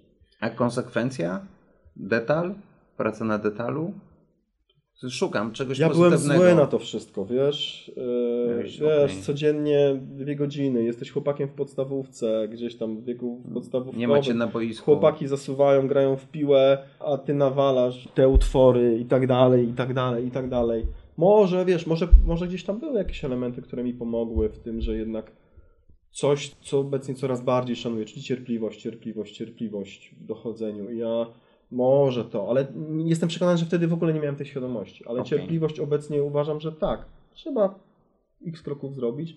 Tak jak grę x czasu ona musi powstać, tak jak wejście na górę wymaga cierpliwości, ale tam dojdziesz krok po kroku. i w tych różnych przestrzeniach ta cierpliwość Chyba, że zamarzniesz. No tak. Ym, chyba, chyba, że to się stanie. To jest ryzyko. To jest Okej. ryzyko. Akurat góry to jest duże ryzyko. No dobra. E, to nie wiem na czym się skupić, bo doszliśmy do gór i te obszary, które są wokół ciebie. Znaczy w ogóle na ile granie jest twoją... o, Grałeś coś dzisiaj? Idziesz, jak jesteś w kiblu, Nie. to grasz? Jak, nie. Nie. nie, nie, nie grasz. Grałeś w coś w tym miesiącu? Jest wrzesień? Dziewiąty dzień tego miesiąca? Poza produktami, które pewnie tutaj schodzisz do tych tajnych pomieszczeń kodowanych, nie wiem jak, Tak, grałem. zabezpieczonych. Ale coś dla siebie, takiego niezawodowego. Mm, Grałem w grę, która okazała się, że nie jest dla mnie, a miałem nadzieję, że jest dla mnie, Mhm. czyli we Flight Simulatora najnowszego Microsoftu, Aha. czyli symulator lotu, który ostatnio wyszedł na konsolę i stwierdziłem, że kurde chętnie pogram, bo, bo, bo zobaczę, czy to jest coś, co mnie zainteresuje. Okazało się, że to kompletnie nie jest dla mnie. I Ale jest co, to latanie, Nudne, czy- nudne jak flaki z olejem w tej, w tej formie, w której to jest na konsoli. A ja To mnie- miałem też 286, a nie, to słuchaj, ja miałem AT, AT jeszcze e, PC-ta i miałem e, zainstalowanego, jak kupiłem ten komputer od jakiegoś informatyka, który, który szedł wyżej i kupował sobie 386, to pamiętam był zainstalowany F16, Tak. No to pamiętam, że to była niesamowita gra, bo na misję, która trwała minutę czy dwie, dolatywałeś pół godziny, a na ekranie nic się nie działo. To, to, to włączałeś autopilota, szedłeś do, do kuchni, robiłeś sobie tosta, wracałeś i wtedy w końcu byłeś na tą pustynią libijską, gdzie musiałeś strzelić dwa razy rakietami. Ja To to jest nadal widzisz, tak samo, ja są te symulatory robione, tak? To jest, on jest zupełnie inny. On jest właśnie taki bardziej, mi się wydaje, dla osób, które po prostu są zafascynowane awiacją Mhm. i uwielbiają tą całą wokół wiedzę. tego To czego szukasz w grach? Mm, no, na pewno szukam nowości, na pewno szukam świeżości w grach obecnie, ja bardzo. Jestem ostatnio też zawiedziony, grałem, może tutaj nie wiem, gracze mnie o, strasznie okrzanią, ale też ostatnio grałem Ratcheta i Clanka najnowszego, to jest tam jakaś na PlayStation 5, jedna z flagowych produkcji Sony i ja kiedyś byłem bardzo wielkim fanem tych, tych gier, jeszcze no chyba nie wiem, kiedy Ratchet pierwszy, czy na PSX, czy na PlayStation 2 wyszedł pierwszy Ratchet. I dostałem no, przepięknie wykonaną, bardzo odtwórczą grę. I byłem znowu straszliwie zawiedziony, że, że, że, tak, że ten potencjał gdzieś jest dla mnie przynajmniej zmarnowany. To jest bardzo dobrze zegzekutowana gra, ale jest e, zawodzi na tym polu odkrywania, na tym polu zaskakiwania. Czego, co jest dla Ciebie najważniejsze Ja, a ja bardzo lubię na przykład czasami jak robimy nasze gry, też z chłopakami rozmawiam, z dziewczynami. e, Kurczę, a co będzie tym fresh experience w tej grze? Co my, jakie mamy fresh experiences w tych grach? Gdzie będzie to miejsce, w którym ten gracz nagle, o, takiego czegoś nie robiłem, tak? Ja Okej. nie mówię, że każda gra to musi mieć, tak? Ale ja tych na przykład rzeczy bardzo szukam. Ale- Szukam, szukam Okej. zaskoczenia. Wiesz, na przykład nadal mam coś takiego, e, to jest pewien snobizm. To, co teraz Ci powiem, pewnego rodzaju znowu to ta wyjątkowość gdzieś tam w patrzeniu na różne rzeczy. Na przykład ja lubię czytać książki, o których nikt nie wiem i o których nikt mi nic nie powiedział. Które są takim, bo to czuję się wtedy odkrywcą tej, tej, tych przestrzeni. A, A nie ta- boisz się, że trafisz na totalny shit? Wiesz Że co, zmarnujesz dwie nadal, pod, godziny? nadal podążam, no to przerwę, wiesz, nadal podążam takim, takim czymś, czego co zacząłem robić na studiach. Na studiach kiedyś, kiedyś fascynowałem się, zresztą nadal, ale to już nie jest fascynacja, to jest taka bardziej tylko ciekawość. Kiedyś fascynowałem się bardzo mangą, anime, oglądam oczywiście, kulturą japońską i tak dalej. Jeszcze na studiach zacząłem mm, chodzić do, do, do antykwariatów i kupować na ślepo beletrystykę japońską. Jakieś po, prostu opowiadanie japońskie, na ślepo. I czułem w tym niesamowitą ilość odkrywania, takiego czegoś nowego. Nie na zasadzie, że ktoś w koło mi opowiedział, kurde, Przemek, przeczytaj to, to, to, to, to po prostu cię to rozwali. To ja wtedy, nie, nie, nie, nie, nie, nie, to jest ten taki mały snobizm, ale ja sobie Mm. sam coś A odkryję. ja tak, a ja sobie tutaj układ scalony na okulary. Ja sobie coś odkryję Okej. i no co ja poradzę? No o Jezu, no potrzebuję gdzieś No to takich fajne, rzeczy. to fajne. Ale sobie to jakoś tym I to te odkrycie jest taką, nawet nie to co za nim idzie, tylko te doznanie takiego ciekawość, odkrycia. Ciekawość, ciekawość. Ja wiesz, wracając trochę do gór, na przykład to, czego ludzie, to to chętnie bym powiedział ludziom, y, jak chodzą po górach. y, Ja kiedyś tak miałem. Miałem coś takiego, że nie wiem, jechałem, nie wiem, jadę w Karkonosze. No to trzeba przejść to, to, to, to, to, przejdę tych pięć szlaków, x tam gór zaliczę, znam Karkonosze. No większej głupoty nie słyszałem, jak na teraz na to patrzę. Obecnie od wielu lat przemieszczam takie jedno pasmo Beskidu Małego. Beskidu Małego, którego najwyższy szczyt ma 900 kilkanaście, czupel e, chyba Zaliczyłem 917. No. Dwa, trzy tygodnie temu. No to tak. ja po tych lasach chodzę od wielu lat i zawsze poznaję coś nowego.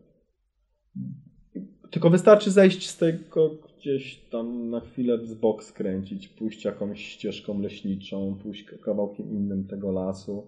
Jest tyle miejsc do odkrycia i tyle tych przestrzeni do odkrycia i okazuje się, że nawet taki małe góra, którą przejeżdżasz jadąc na, na Babią Górę, gdzieś tam po lewo, miga ci taki mały pagóreczek, ale masyw lasu, te hektary lasu, te hektary polan, e, polan, pagórków, gór, one kryją w sobie taką masę miejsc, które, które będą takie właśnie tym odkryciem. Ono nie będzie takim odkryciem, że możesz się pochwalić, a nie wszedłem na Everest, ale dla mnie przynajmniej są No powinieneś, Bardzo bo cie- prezes spółki giełdowej, bardzo po prostu akcje by poszły w, w pik by był.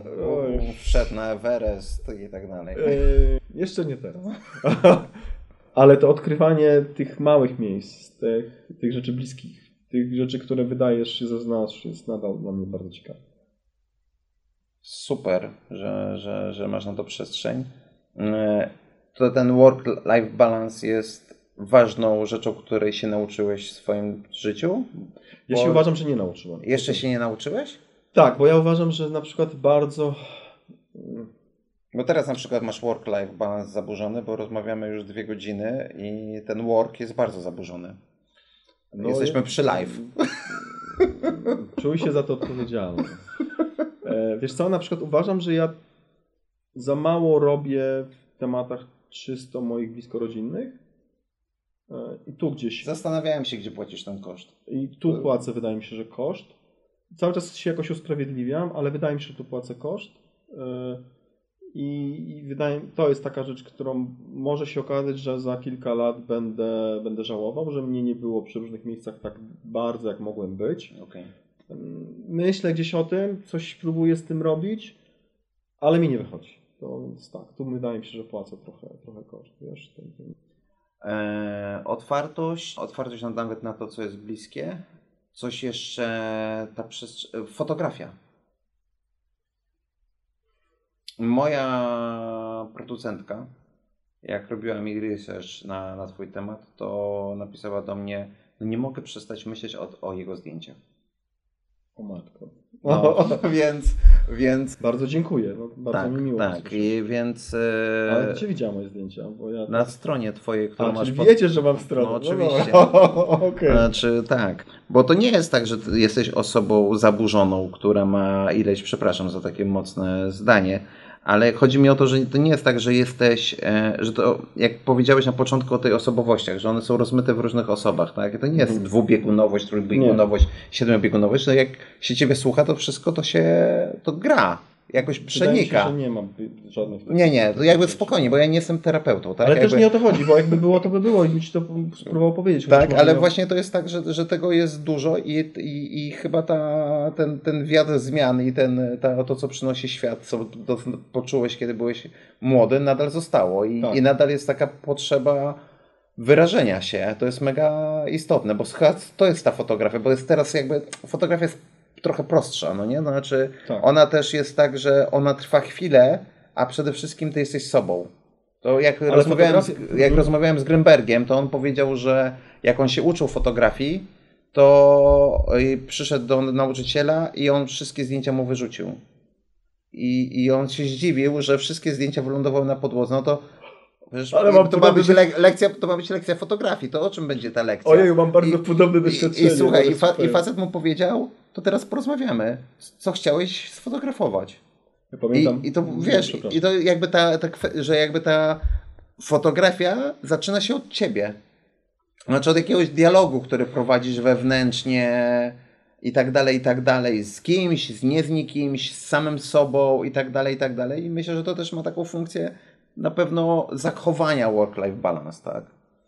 Ja... No właśnie, jak to jest? Super, to znaczy masa rzeczy bardzo takich, z którymi się zgadzam, powiedziałeś. Yy, na przykład tylko malka dygresja, też do tej pory pamiętam, jak pamiętam na architekturze, mm, mój profesor rysunku wtedy mm, rysunek, który naprawdę włożyłem kupę energii, po prostu rzucił na Byłeś ziemię na architekturze? i zdeptał, tak. I po prostu zdeptał i powiedział, to jest gówno.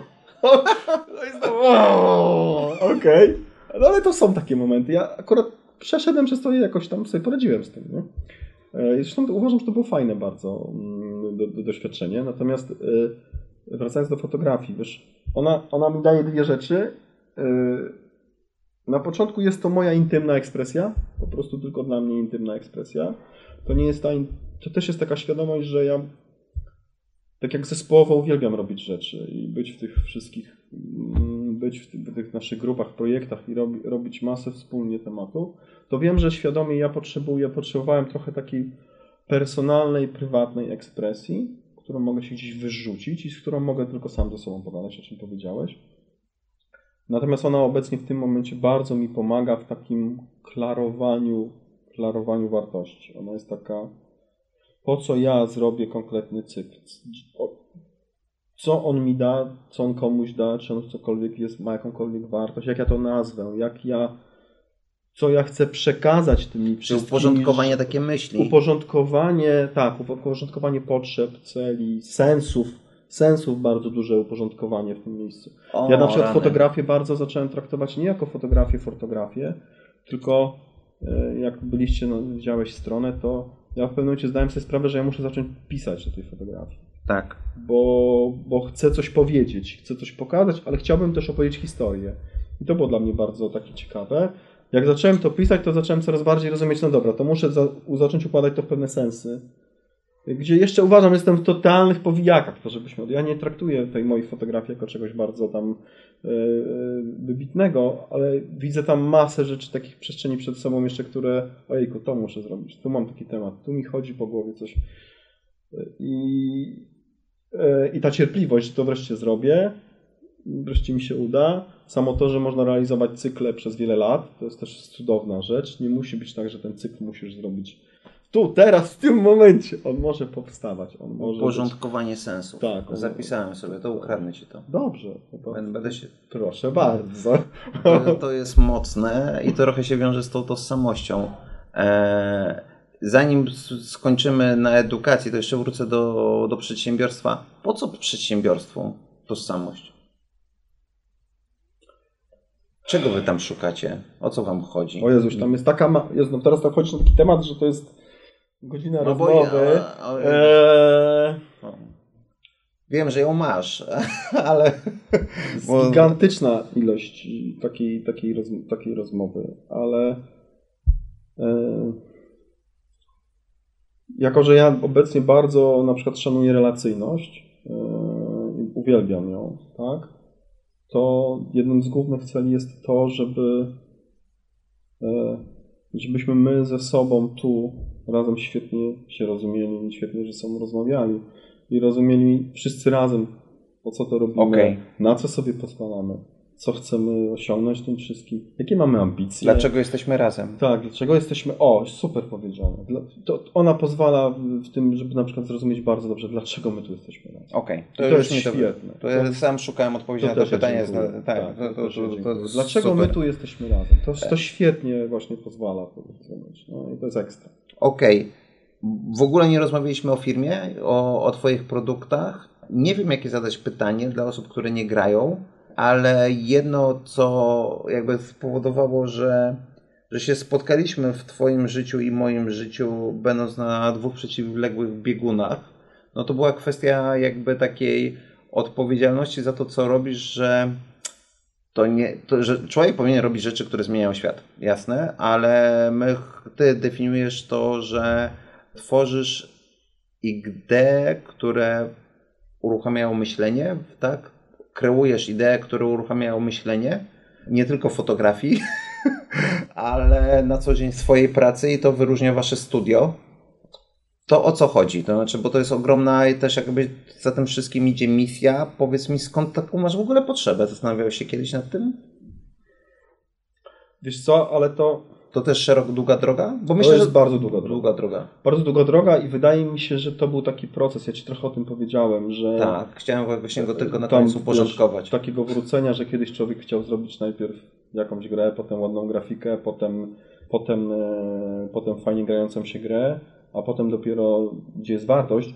Ale to nie było takie moje, wiesz, że to nie wiem, to ja to odkryłem. Ja tam wtedy też to, co Ci powiedziałem już wcześniej w wywiadzie, to zespół też stworzył to, co, to gdzie tu jesteśmy. Wiele osób. Na przykład bardzo wiele przyczyniło się do tego, jedna z kluczowych momentów tego wszystkiego to był, to był Grzesiek, który przyszedł. E, robiliśmy, Czyli poprzedni prezes. tak, Grzegorz Michowski. E, Grzesiek, który przyszedł. A obecny wiceprezes. Tak. e, Grześ, Grze, Grzesiu przyszedł i pamiętam, robiliśmy, byliśmy po Anomalkach, robiliśmy grę, która wtedy jeszcze kodowo nazywała się Shelter i zrobiliśmy pierwszy prototyp te- tego, tego produktu i my jeszcze nie rozumieliśmy, czego nam brakuje tak do końca wszyscy. Ale czegoś nam w tym wszystkim brakowało. Zrobiliśmy w coś, co no grało się. Było grom. Tylko nikt jeszcze wtedy nie rozumiał, że tak naprawdę my szukamy jakiejś jeszcze innego rodzaju wartości w tej grze, a nie tylko, żeby to był dobry gameplay, yy, tylko to nadal jest bardzo fajne. Ja nie chcę tutaj wiesz, disować innych, innych produkcji, to nadal jest bardzo fajne. Tylko my jako my w tej grupie okazało się, że Grzesiek przyszedł i mówił, tak mamy, myślimy tam, nie wiem, od dwóch, trzech tygodni, co zrobić z tą grą. Ona jest, kurde, Jest znaczy, my chcemy po prostu robić grę, żeby była grą, bo może kurde, czegoś, musimy coś tam, czegoś nam było potrzeba. My, czegoś, my nie rozumieliśmy jeszcze cze- do czegoś, czego, ale czegoś szukaliśmy. I przyszedł Grzesiek, i przyszedł Grzesiek i i wtedy nie było nawet hasła Meaningful. Co ty, to w ogóle nic z tych rzeczy nie było w żadnej naszej głowie. Ale przyszedł Grzesiek i mówi, wiecie co, czytałem taki, gdzieś czytałem parę, parę wywiadów e, e, z ludźmi, którzy przeżyli, mm, przeżyli Sarajewo, te całe Ba- Bałkany. I wtedy pojawiła się ta... Konflikty te przeżyli. Historia. To jest, ojejku, przeczytajcie to. Może to jest element, o którym moglibyśmy opowiedzieć. I my, ja pamiętam, to przeczytaliśmy. e, Tego dnia jakoś tak sz- weszliśmy w ten temat, szybko przeczytaliśmy i, i to był taki jeden z kamieni, takich bardzo pozytywnych kamieni milowych. Takich, nie takich, tak jak na początku pytałeś o te, o te, o te momenty, które były, o Jezu, takie ciężkie i mm, trochę wręcz traumatyczne, bo tak u mnie zostały te te rzeczy bardzo mocno jako takie, o kurde, gdzieś muszę o tym pamiętać. Muszę o tych rzeczach pamiętać, bo, bo one były ważne. To, to był bardzo pozytywny moment, w którym mieliśmy taką rozmowę, gdzie my od razu poczuliśmy, Jezuś, jak nam czegoś takiego brakowało, jak my dobrze odbieramy tą energię, która jest w, tym, w tej przestrzeniach, jak, jak widzimy w tym wiele właśnie takiego e, wartości, takiego odpowiedzialnego developmentu, tak? To są te wszystkie rzeczy w koło. To jest w ogóle nie, ten, y, bo ja mówiłem Ci o tym, że trochę Wasze gry definiuje jakby takie właśnie zawieranie kompromisów, że to jest trochę nauka kompromisów, a teraz w ogóle e, one są o człowieczeństwie. Mhm. Wydajecie po prostu, czy tworzycie po prostu, opowiadacie o zagładzie świata, bo spada temperatura i kończą się surowce, czy opowiadacie o ojcu, który ma dziecko i, i wokół niego jest wojna, a dziecko jest chore i trzeba załatwić leki. E, no to jakby opowiadacie o tych, za- zabieracie nas w podróż na krańce człowieczeństwa. Tak, i zawsze tego gracza pytamy. No, zawsze go pytamy, no dobra, to jest jak się z tym czujesz? To jest okrutne. Jak się z tym czujesz? Czasami bardzo bezpośrednio, czasami bardzo mało bezpośrednio. To, co of Mine cudownie zrobiło, to ono zadaje te pytania nie bezpośrednio. I nie wymusza na tobie tych pytań. W przeciwieństwie do Frostpunka, który troszkę podgrzewa atmosferę na końcu i tam... Tak, wydaje mi się, że w, w 11-bit Studio chodzi o coś więcej niż o granie. Zaraz, tak, tak rozumiem, dlaczego nie umiecie znaleźć tej tożsamości. Okej, słuchaj, kończę, ale jedna ostatnia rzecz. E, mówiłeś o edukacji przez chwilę. Jakby szkoła życia, wydaje się, że to jest podcast o edukacji. Dzisiejszy odcinek pokazał, że nie do końca, że to jest też o karierze zawodowej, ale mówiłeś o edukacji w kontekście szkoły muzycznej. E, masz trzech synów. Jak rozmawialiśmy rok temu, to na pierwszym spotkaniu to jest nie wyjątkowa twoja cecha, bo u ciebie nie ma dystansu w relacjach z ludźmi. I mi opowiadałeś o tym, jak dzień wcześniej przyszedł do ciebie pierwszy raz e, korepetytor od matematyki do, do syna I, i czym się kierowałeś, że postawiłeś na tego nauczyciela i że obserwowałeś, jak ta lekcja jest prowadzona i tak dalej. I od tego zaczęła się nasza głęboka, szczera znajomość, i, i, która wprowadziła się do, do dwóch spotkań. Niemniej, e, jesteśmy szczerzy, otwarci. Czego oczekujesz od szkoły, czego oczekujesz od edukacji? Bo w tym, to, to jest obszar też zawodowo dla Was ważny, ale też właśnie my się poznaliśmy przez Twoje doświadczenie, znaczy poznaliśmy się, bo ja byłem zainteresowany grą, która opowiada o wojnie, a my mieliśmy, realizowaliśmy projekt, który opowiada też o wojnie i, i, i chciałem zrozumieć, o czym Wy mówicie, o czym i tak dalej, skonfrontować to z tym, co ja chcę powiedzieć. I zaczęliśmy wtedy rozmawiać o edukacji, o tych korepetycjach, o Twoich lekcjach na, na instrumentach muzycznych.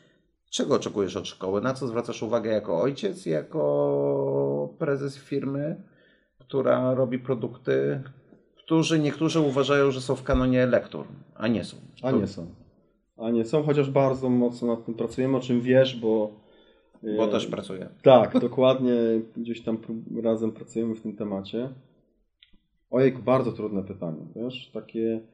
Nie zadałem go sobie jeszcze nigdy. Chyba tak aż do tak bardzo, bardzo No nie, no wybierałeś szkołę dla dziecka. Wiem. Rozmawialiście z żoną. Wiem, Też się w pewien sposób zdecydowaliście chyba mówisz, na edukację y, taką, a nie inną, tak? No nie, nie, nie ja- wysyłasz dzieci do szkoły amerykańskiej z, z, z czesnym 90 tysięcy w skali roku. Tak, chyba, że no coś nie. się zmieniło przez Nie, no co Nie zmieniło, nic właśnie. nie zmieniło. Nic, No, nie, więc, zawsze tak więc, więc Wiem, ale wiesz, nie mam takiej, takiego jednego ładnego, wiesz, ładnej frazy na koniec.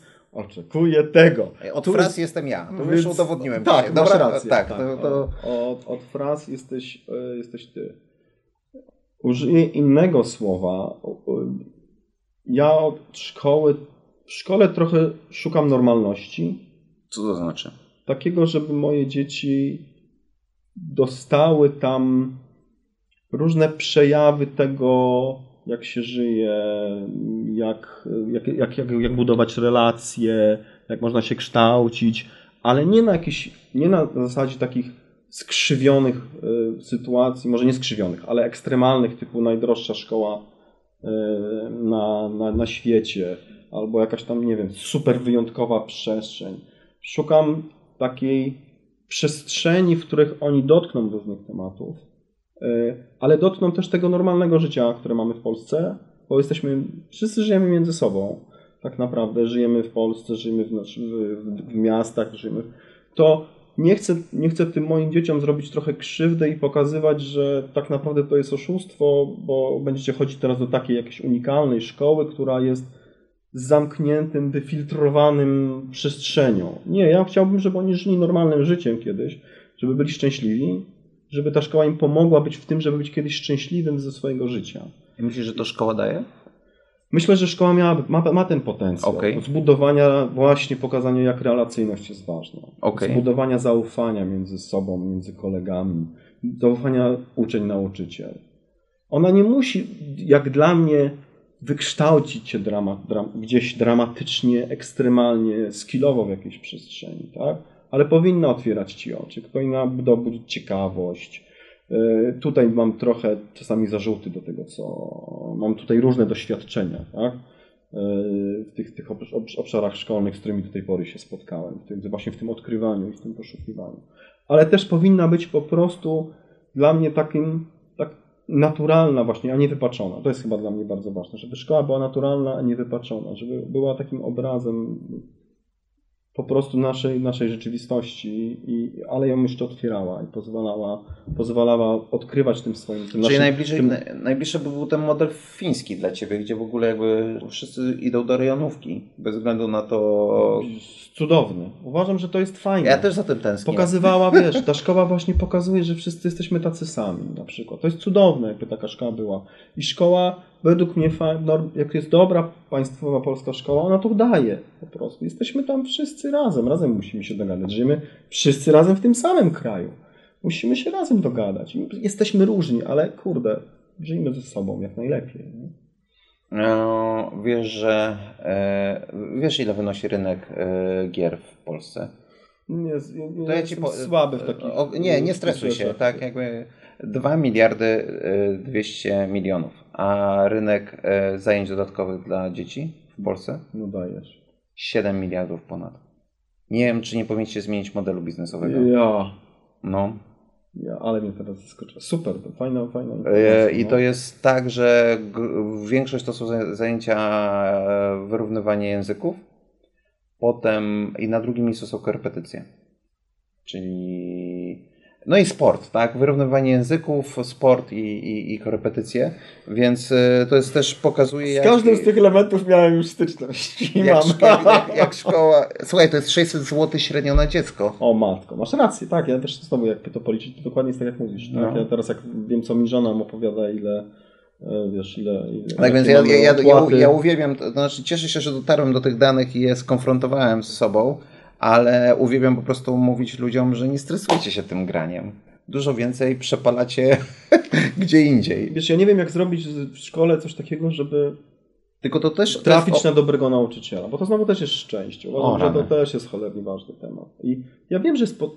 tak jak na przykład, o, wi- widzę e, to, co, to, co mi powiedziałeś, e, mi się to strasznie podobało e, podczas dzisiejszej rozmowy, że, że te wartości pozwolą, pozwolą nam zrozumieć, dlaczego my jesteśmy ze sobą tutaj wszyscy razem. Jeden z elementów, który jest dla mnie też bardzo ważny, tak mi się wydaje, że na pewno jest potencjał w takim dojściu i zrozumieniu, dlaczego jesteś nauczycielem, tak? To, to dlaczego jesteś tym nauczycielem? Co tam chcesz wnosić w tej energii bycia nauczycielem, tak? I trafianie na takie osoby, które znowu będą to miały, to jest coś wspaniałego. Ja, ale to też uczeń musi być na to gotowy. Ja, na przykład ja dopiero pod koniec moich, moj, mojego Wiesz kształcenia zacząłem dostrzegać, że mam jakich ja mam zarąbistych ludzi wokół siebie w, na uczelni, ale to była A już końcówka. Co to skończyłeś? Architekturę. No. A w końcu się udało. Tak, ale to, to jest osobny temat. Okej. 10 lat studiowałem, to tak, żeby, to było, żeby było jasne, tak? No. Okej. Okej, bo ja też myślę sobie, że to jest temat, który mówisz o nauczycielach, a ja myślę, że my jako rodzice e, zapominamy o tym, ile w przyszłości dzieci zależy od nas i ten obszar edukacji my właśnie totalnie wypychamy na zewnątrz i albo mówimy, że ci nau nauczyciele są niewykształceni, to tylko akurat tego nie mówisz, tak? Albo za, to, to jest problem państwa, ile oni zarabiają, ja podatki płacę, to niech państwo zrobi z tym porządek, a sami nie umiemy wziąć za to odpowiedzialności. Nie wiem, na ile można wziąć to w XXI wieku, ale wydaje mi się, że można wziąć łatwiej siebie, że zmienia świat w XXI wieku niż na przełomie XIX i XX wieku, kiedy by powstała szkoła założona przez rodziców, a w której nasza fundacja ma dzisiaj siedzibę i, i to oni się zrzucili, nie mając e, na jedzenie i tak dalej, wybudowali, jak pamiętasz, pierwszy budynek murowany w okolicy, tak? tak, tak. E, która była całkowicie drewniana. Zresztą będąc w środku aż oddycha się tym, tą historią. To jest cudowne. Tak, więc za, tak, zapraszam, że mam nadzieję, że uda nam się zbudować tam w końcu muzeum w ciągu najbliższych dwóch, trzech lat. Okej, ostatnie pytanie. Jak uważasz, które lekcje, o których rozmawialiśmy, albo umiejętności, które nabyłeś, powinieneś zdobyć wcześniej i bardzo żałujesz, że tego nie zrobiłeś wcześniej, albo czy to jest tak, że pewnych rzeczy się wcześniej nie da zrobić, bo to już tak pytam z perspektywy nas, urodzonych w drugiej połowie lat 70., czyli nam przypada teraz kryzys wieku średniego. I są na pewno rzeczy, które, które chcielibyśmy, żałujemy, że no, często moi kumple mówią, a że kurczę, że nikt mi tego, ani matka, ani ojciec mi tego nie powiedział, tak? I musiałeś do tego dojść sam, co kończyło się w, nie wiem, pierwszym rozwodem albo, albo czymś tam, tak? Ja Masz będę trochę w kontrze do tego, co powiedziałeś, wiesz, bo Okej. ja, mm, ja trochę myśląc o tej rozmowie, którą dzisiaj mieliśmy mieć, tego ci nie powiedziałem, ale super, że wyszło ci na końcu. E, jednym z elementów, których mam na samej górze na, zapisane, to to nie jest tak, że o, gdybym to wiedział wcześniej, to coś tam. To na pewno byłbym innym człowiekiem. Ale osobiście uważam, że to, gdzie jestem, to jest po prostu lata mojego życia. I wydaje mi się, że pewnych rzeczy bardzo trudno szybciej coś zrobić. Ja to nie traktuję, nie mówię, że tam jestem stary i tak dalej, i tak dalej, ale rzeczy potrzebują czasu. To to jest jedna rzecz, którą ja uważam. A druga rzecz, którą, którą trochę powiążę z tym, ja ci nie odpowiem bezpośrednio, bo ja się do, nie do końca zgadzam właśnie z tym twoim pytaniem, e, z tą twoją tezą. Ja, ja ci powiem też taką historię. E, Dwa lata temu e, robiliśmy z Michałem Drozdowskim, dwa i pół roku temu, wykład na GDC. To jest największa konferencja na świecie deweloperska w San Francisco, która odbywa się cyklicznie co rok. E, Przez COVID e, fizycznych, e, fizycznych GDC nie było ostatnio, ten, na której byliśmy, była ostatnią. Mam nadzieję, że wróci, bo jest, jest czymś cudownym naprawdę ten, ten, to GDC. I, i, I pamiętam do tej pory, byliśmy po wykładzie, zrobiliśmy wykład Why Make Games? Dlaczego, dlaczego robić gry? I na końcu zeszliśmy sobie przed tą, przed tą olbrzymią halę konferencyjną. Usiedliśmy sobie już na tym przysłowiowym krawężniku, naprawdę. Michał, Michał wyciągnął papierosa i sobie siedzimy, już tak tam się rozmawiamy o jakichś głupotach. Podchodzi do nas grupa deweloperów i mówi nam coś takiego, o ja, w ogóle Eleven Bit jesteście. Ja, ci mega, o Jezu, matko, matko, Jezu, jak jesteście cudowni. Wiecie co? Co mamy zrobić, żeby być tacy jak wy? Nie? I, I to, ja na przykład bardzo jestem w kontrze do takiego podejścia. Nie możecie być tacy jak my, bo nigdy nie będziecie. Szanujcie to, że jesteście inni. Szanujcie to, że macie swoją drogę. Że mieliście swoje kroki, że coś was ukształtowało. Zobacz, o czym masz ten podcast dzisiaj. Co mnie ukształtowało? To znaczy, że to były te momenty, które mnie ukształtowały. To bez tego był, rozmawiałbyś z inną osobą. Rozmawiałbyś z osobą, która wcześniej coś zauważyła, zobaczyła coś takiego. Nie, kurde, szanujmy, szanujmy to, kim jesteśmy. Bądźmy otwarci na świat. Ale szanujmy to, kim jesteśmy i szanujmy tą, tą naszą drogę, bo ona wpłynęła na to, że każdy z nas jest inny. Jak zaczniemy się modyfikować, to zaczniemy być takimi klonami gdzieś w tym wszystkim i, i to straci w ogóle wartość. Nie będziemy ciekawi siebie, a uważam, że to jest bardzo istotne. Kropka. Przemek, bardzo, bardzo, bardzo dziękuję. Ty miałeś jakieś pytanie do mnie jeszcze na koniec? Czy... O, off record. Naprawdę? off Tak? record. Okej. tak. Okej. To robię stop teraz, tak? Dziękuję. Dziękuję bardzo. Wysłuchali Państwo rozmowy w ramach Szkoły Życia, podcastu realizowanego przez Fundację na Rzecz Wielkiej Historii. Serdecznie zapraszamy po więcej na szkołażycia.org.pl. Zachęcam do subskrypcji i recenzowania podcastu Szkoła Życia na Spotify oraz Apple Podcast. Czekam na Państwa opinie i komentarze. Jestem również bardzo ciekaw Państwa historii ze Szkoły Życia.